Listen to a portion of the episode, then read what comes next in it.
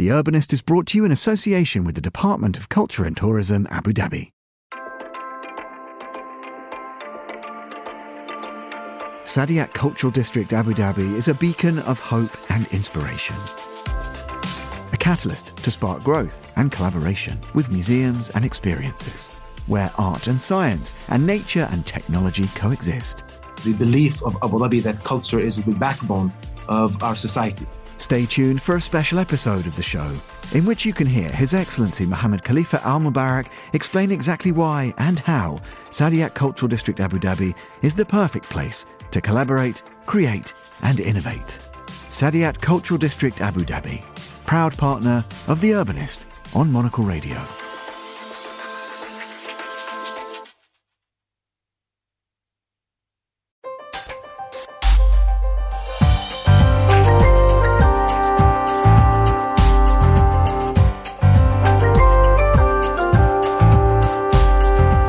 Hello and welcome to The Urbanist, Monocle's programme all about the built environment. I'm your host, Andrew Tuck.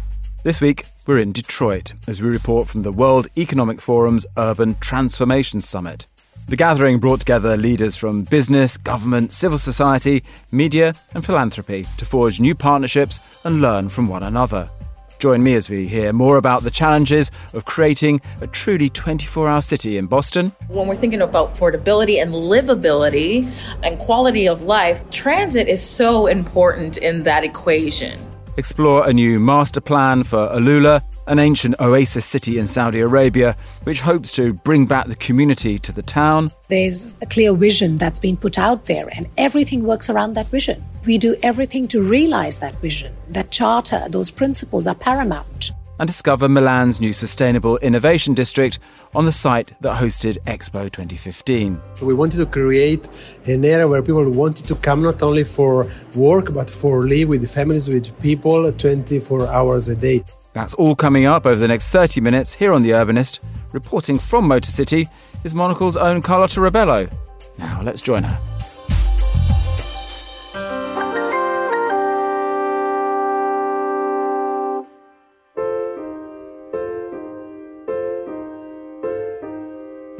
It's a known fact that 55% of the world population now lives in cities. With that figure set to grow to 68% by 2050, it is imperative that local governments, private companies, and communities alike start working on the cities of the future today. This was the basis for this year's Urban Transformation Summit in Detroit, hosted by the World Economic Forum. The gathering wanted attendees to share best practices with one another and work towards building more resilient, sustainable urban environments. One way of doing that is by investing in transit solutions. In San Diego, the city has invested in a program called Circulate to provide a free all electric shuttle connecting passengers from the last stop of public transportation to their final destination, acting as a last mile solution. Shelby Rust Buso is San Diego's chief sustainability officer, and she told me all about it. In San Diego, we have a Department of Sustainability and Mobility. Um, we do several different things in our department. One of those is managing our parking districts. In our parking district, we have several of them around the city, and we've actually been digitalizing our parking, which means that there is paid parking in several of our districts around the city. One of them is Pacific Beach. And in that particular one, we've been able to use the funding that's received from parking that is closer to the beach area to pay for what we call a circulator. This one's called the Beach Bug, and it actually just launched recently. It was a fun initiative. We did a little naming exercise that was community led, and that was actually fun to have a, a, naming contest for people to call it the beach bug. And what the circulator does is pick people up from transit it is funded by, like I said, the paid parking by the beach, and it provides free all electric transportation from anybody who takes transit to Pacific Beach from the trolley that's about more than a mile away from the beach to allow free access to anybody who takes transit or anybody who wants to use an app on their phone to get access to the beach. San Diego, like many cities around the world, faces the challenge of, you know, that last mile solution when it comes to mobility. What you just described seems like a great way of fixing that for this particular journey. What are some of the other ways that that's being addressed in the city? Yeah, I mean, last mile connectivity is certainly a challenge. So we've been doing things like adding extra bike lanes. We have a pedestrian plan. We have a bike plan. We've been consolidating all of that in our master mobility plan um, because it's a lot to navigate when we have so many multitude of plans. We have community plans. We have a mobility plan as a part of our master general plan for the city. And so I would point you more towards our master mobility plan to consolidate all of that. And that's been the most recent way to pull it all into one place to say that we have things like our circulator. We have the one in Pacific Beach that I mentioned. We also have one downtown, but then the bike plans, I mean, the bikeways is probably the other one that I would say is a really helpful way to be able to connect people to any of that last mile.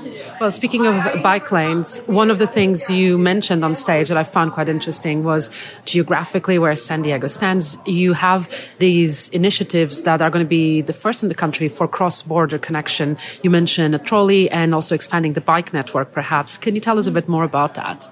Yeah, so we've been working with our partners, both the regional planning organization and then also, of course, MTS, which is our regional transit authority, to think about maybe potentially partnering with them on a cross border trolley, which would be the first in the nation to make sure that we can facilitate the commuter network that goes across the border. We are a border town, so we know that that is crucial to making sure that that process is facilitated. And that could happen within the next few years, but some critical partnerships will be necessary to facilitate it. Saying then, maybe we can step away from mobility and looking at what's essentially your core role, which is looking at sustainability across all sections. I'm curious to hear from you on what would you classify as is the biggest challenge you're facing at the moment. Of course, cities are all striving and working towards reducing their emissions and deploying more sustainable and resilient solutions to the built environment, but that's all easier said than done and requires partnerships. It requires effort and sometimes having the Uh, will from local authorities is not enough. So, what at the moment would you say is the biggest challenge to actually deliver a more sustainable San Diego? Our first climate action plan was in 2015, and we just passed an update in 2022.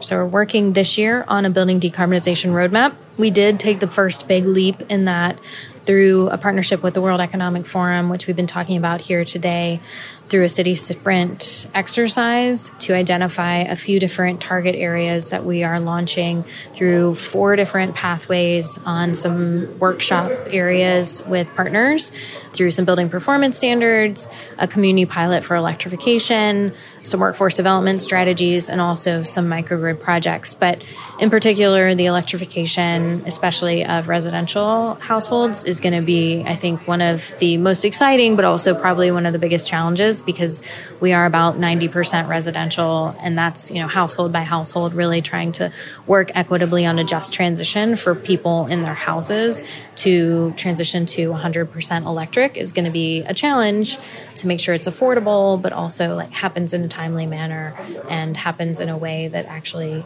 can get people where they need to go and decarbonize quickly enough to meet our goals is really going to be hard, but rewarding as well. Now, transportation also featured heavily in the discussions about unlocking a truly 24 hour city. This is something that the City of Boston has been working on, as Corean Reynolds, the city's director of nighttime economy, told me. It's one of those things where it's a retention issue, it's a revitalization issue. We're coming back from the pandemic and we want Boston to be just as thriving and vibrant as it was prior to the pandemic, if not more.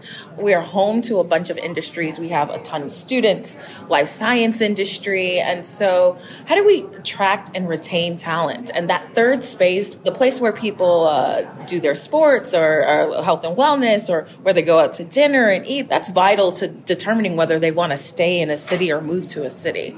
Whether our residents want to walk out and enjoy the restaurant. How do they do that? where are the opportunities for that? And so we're looking at the night as just a, another way to be thoughtful about our economy. Now, we talk a lot about the nighttime economy, the nighttime city. We were just in a session about the 24 hour city. And. I think that poses an interesting way of thinking about our urban environments, which is not daytime and nighttime, but actually all hours of the day. Exactly. Um, one of the issues raised here was transportation and exactly addressing the way people move around cities at all these different times of day.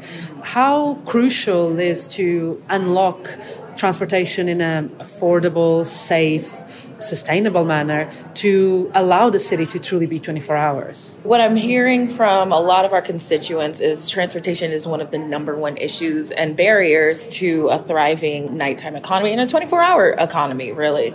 We have a lot of third shift workers that work beyond those hours where our public transit serves our city. And, you know, when we're thinking of an affordable city, allowing public transit to serve those third shift workers is critical. So I mentioned all of those students that we have. How are those students getting home?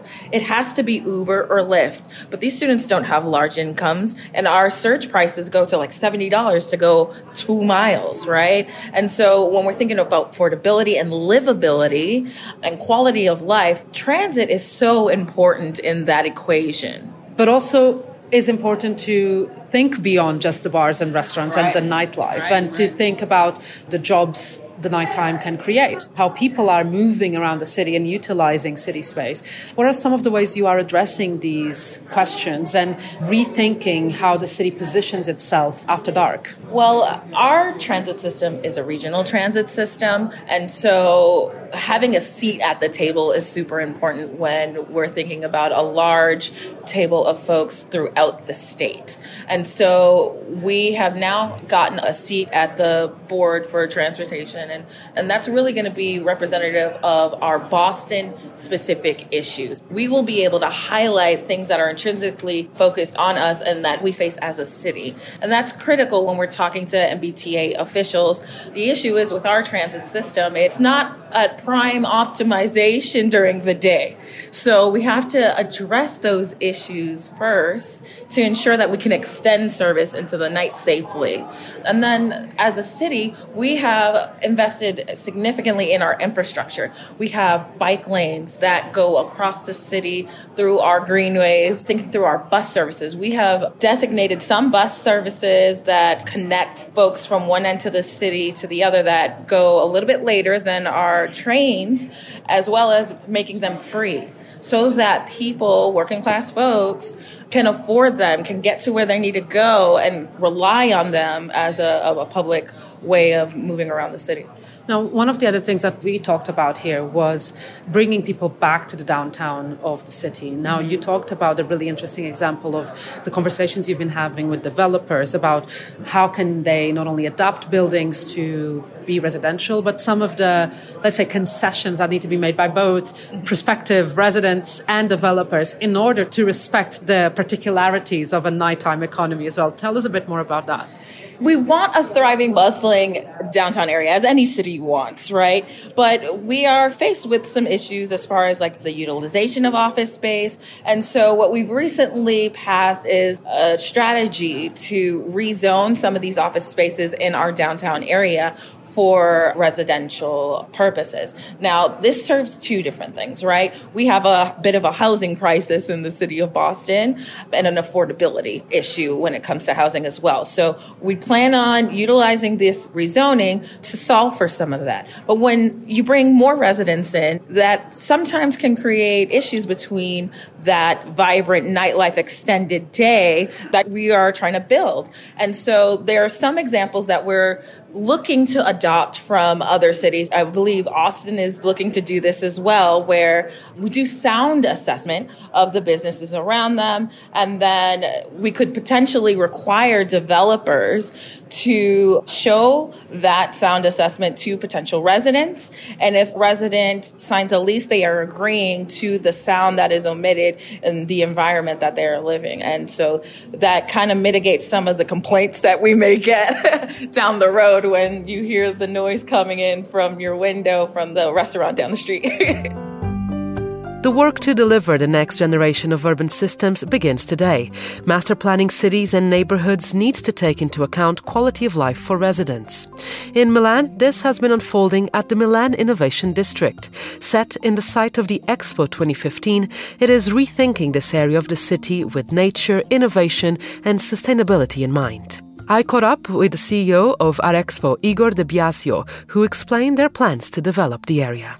We decided to have all together public, private, and third sectors all together. So it's a very big area, one million square meter, where we have now a new hospital, the Galeazzi Hospital. It's the highest in Italy, and it's been done in three years. Then we have a, a human technopole, which is the research center on rare illnesses and genomics, and we will have the EU University Statale of Milan with 20,000 students and researchers in 2026. Then half of the site is dedicated to private companies. And and we already have big companies like Illumina, AstraZeneca, Bio4Dreams, Skydeck Berkeley, and others that are coming. So we are focusing on life science and technology, but we are really focusing on creating a new district where human being is at the center. So more than 50% of the area is dedicated to parks or to rivers, channels that we had in Expo, and we are recovering them. And it's a lovely area with 70,000 people when we are going to finish in 2032. Well, you mentioned there the scale and the nature side of it. You showed me some renders of how it's going to look when it's finished, and it's quite amazing to see the greenery involved. You can't really plan for something of this scale without thinking about sustainability, resiliency, and creating a new place that can actually sustain itself going forward. How important was it to include nature then in the project? It was very, very important. We started from nature, we started from human beings. We wanted to create an area where people wanted to come not only for work but for live with families with people 24 hours a day. So nature had to be at the center. So we are going to recover all the areas the green areas we had in expo 2015 like the mediterranean hill for who came maybe they can remember that. And we are also producing olive oil because in that part of the milan and the expo area we had a lot of trees and we have also olive oil uh, from milan so we are recovering all the areas and letting people live in uh, these uh, parks uh, that are very important for all the projects. This is, of course, a project that taps into an ongoing conversation about the legacy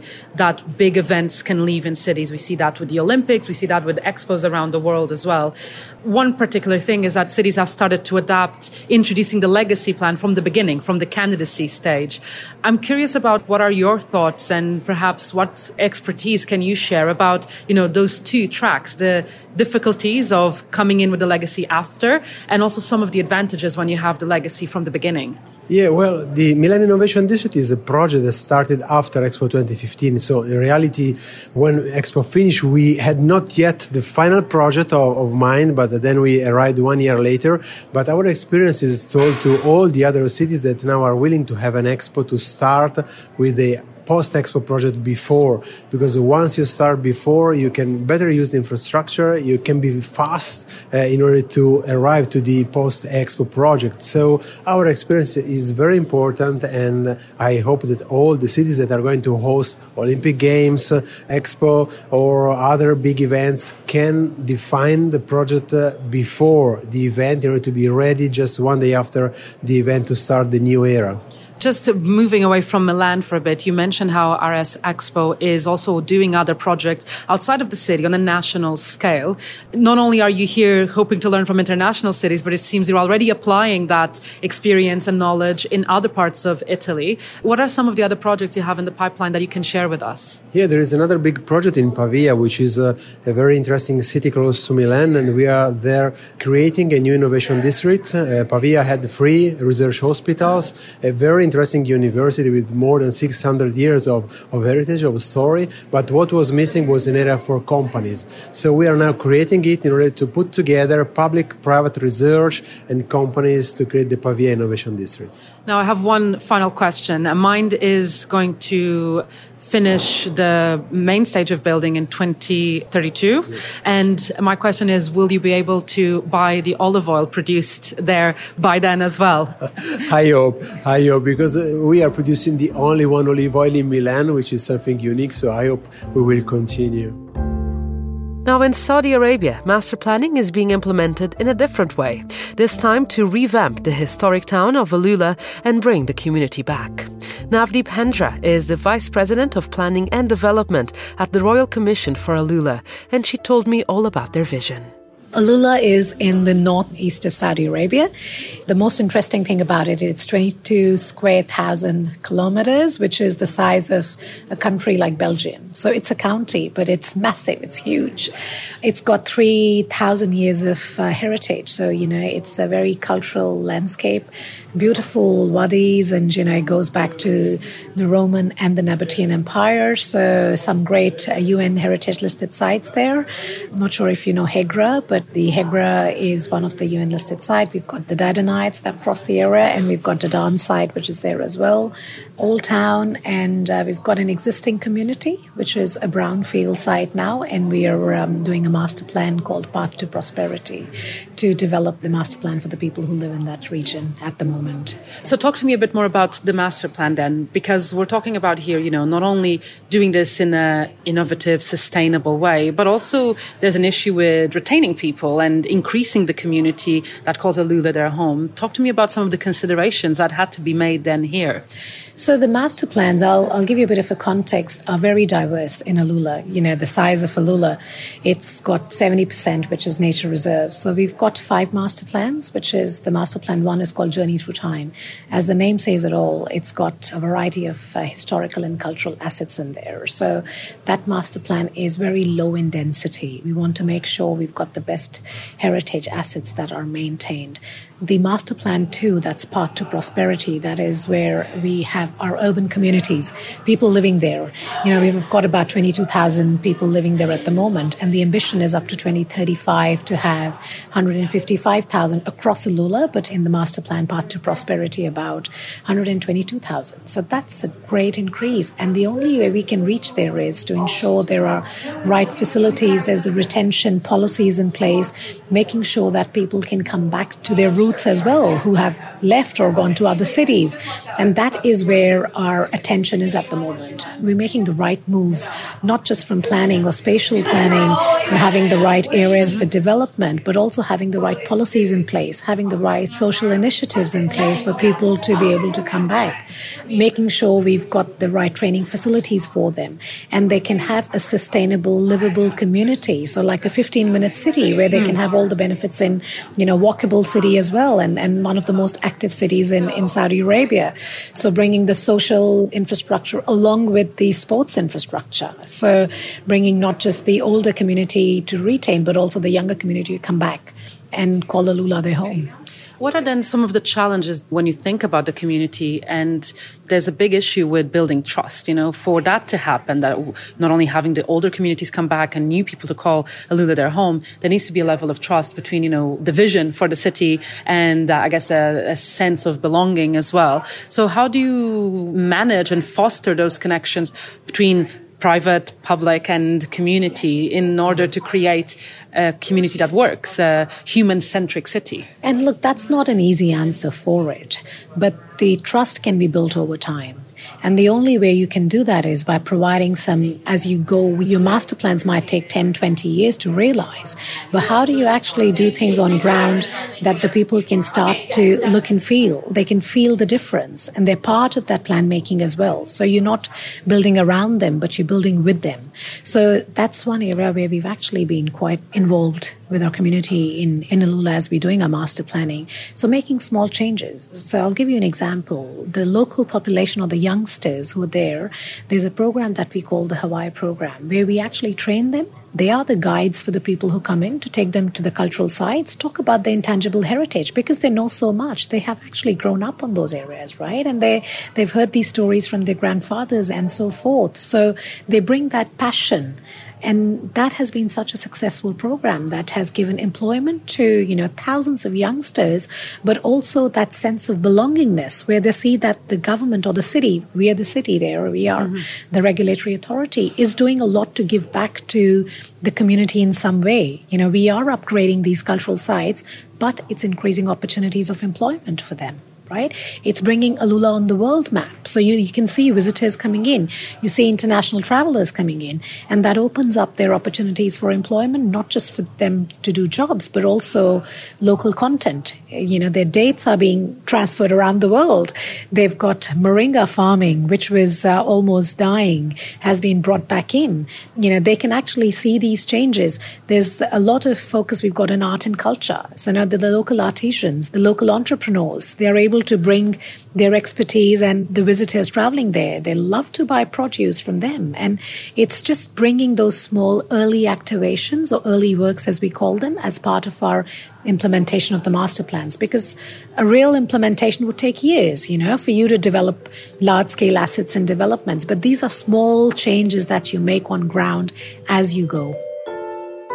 As the three days of discussion came to a close, one issue seemed to have permeated all talks how investing in nature can be the way forward for the cities of tomorrow. And one company working to bring greenery back into urban areas is Sugi, an organization that plants dense pocket forests in cities across the globe. Here's Sugi's founder, Elise van Middelem. Think of them as biomes, right? We're not planting trees, we are creating micro ecosystems. And so personally, to me, it was really important to bring back the wild. You see, having been able to live in San Francisco and going into that ancient forest, which is the redwoods. By the way, sugi is the sister of the redwood. It's a Japanese tree, my favorite tree. and the idea was really like, how can we create for people that sensation, that ancestral feeling of the wild. Do you see, when you take a space, it's the 100 square meters, 200 square meters, you plant 300 or 600 trees, immediately you get that sense of a buzzing life, the web of life. You get the soil restores.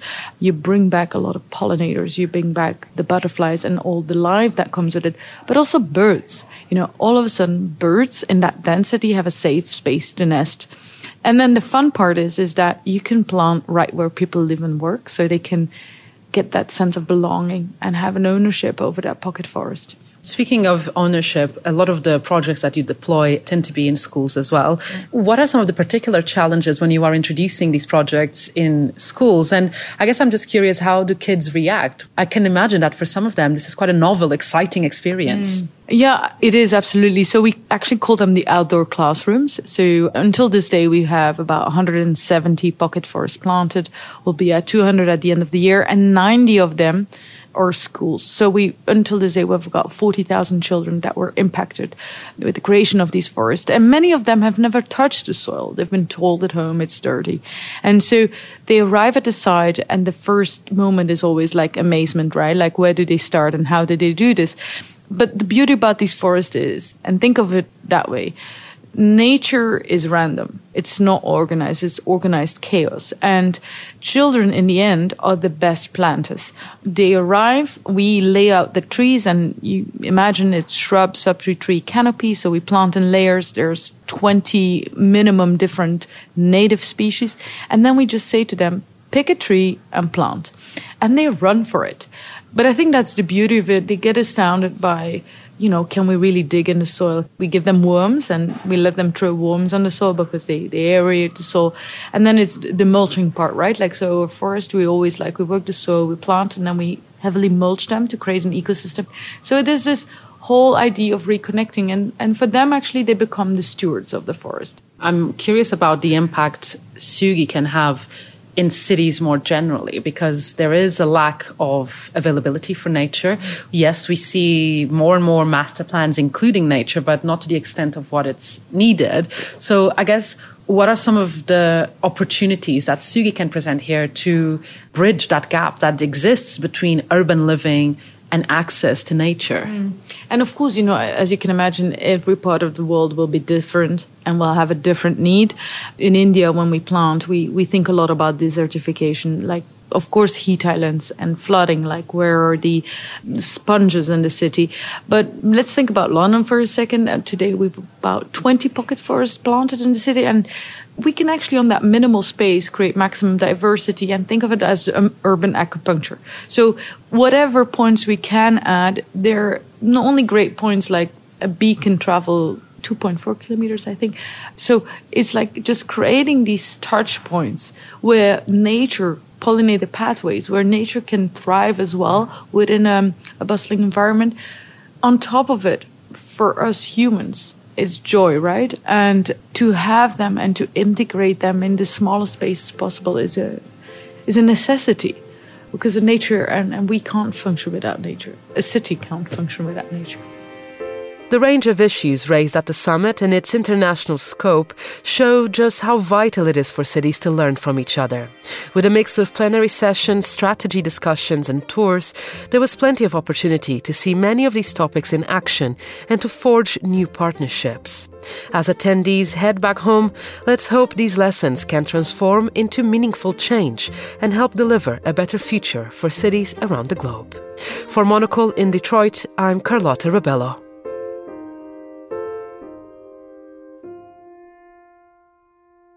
Thanks, Carlota. And that's all for this week's episode of The Urbanist. Remember to subscribe to the podcast to get new episodes directly to you every single week. The Urbanist is produced and edited by Carlota Rebelo and David Stevens. And to play you out this week, here's Smokey Robinson and the Miracles with I Care About Detroit. Thank you for listening, City Lovers.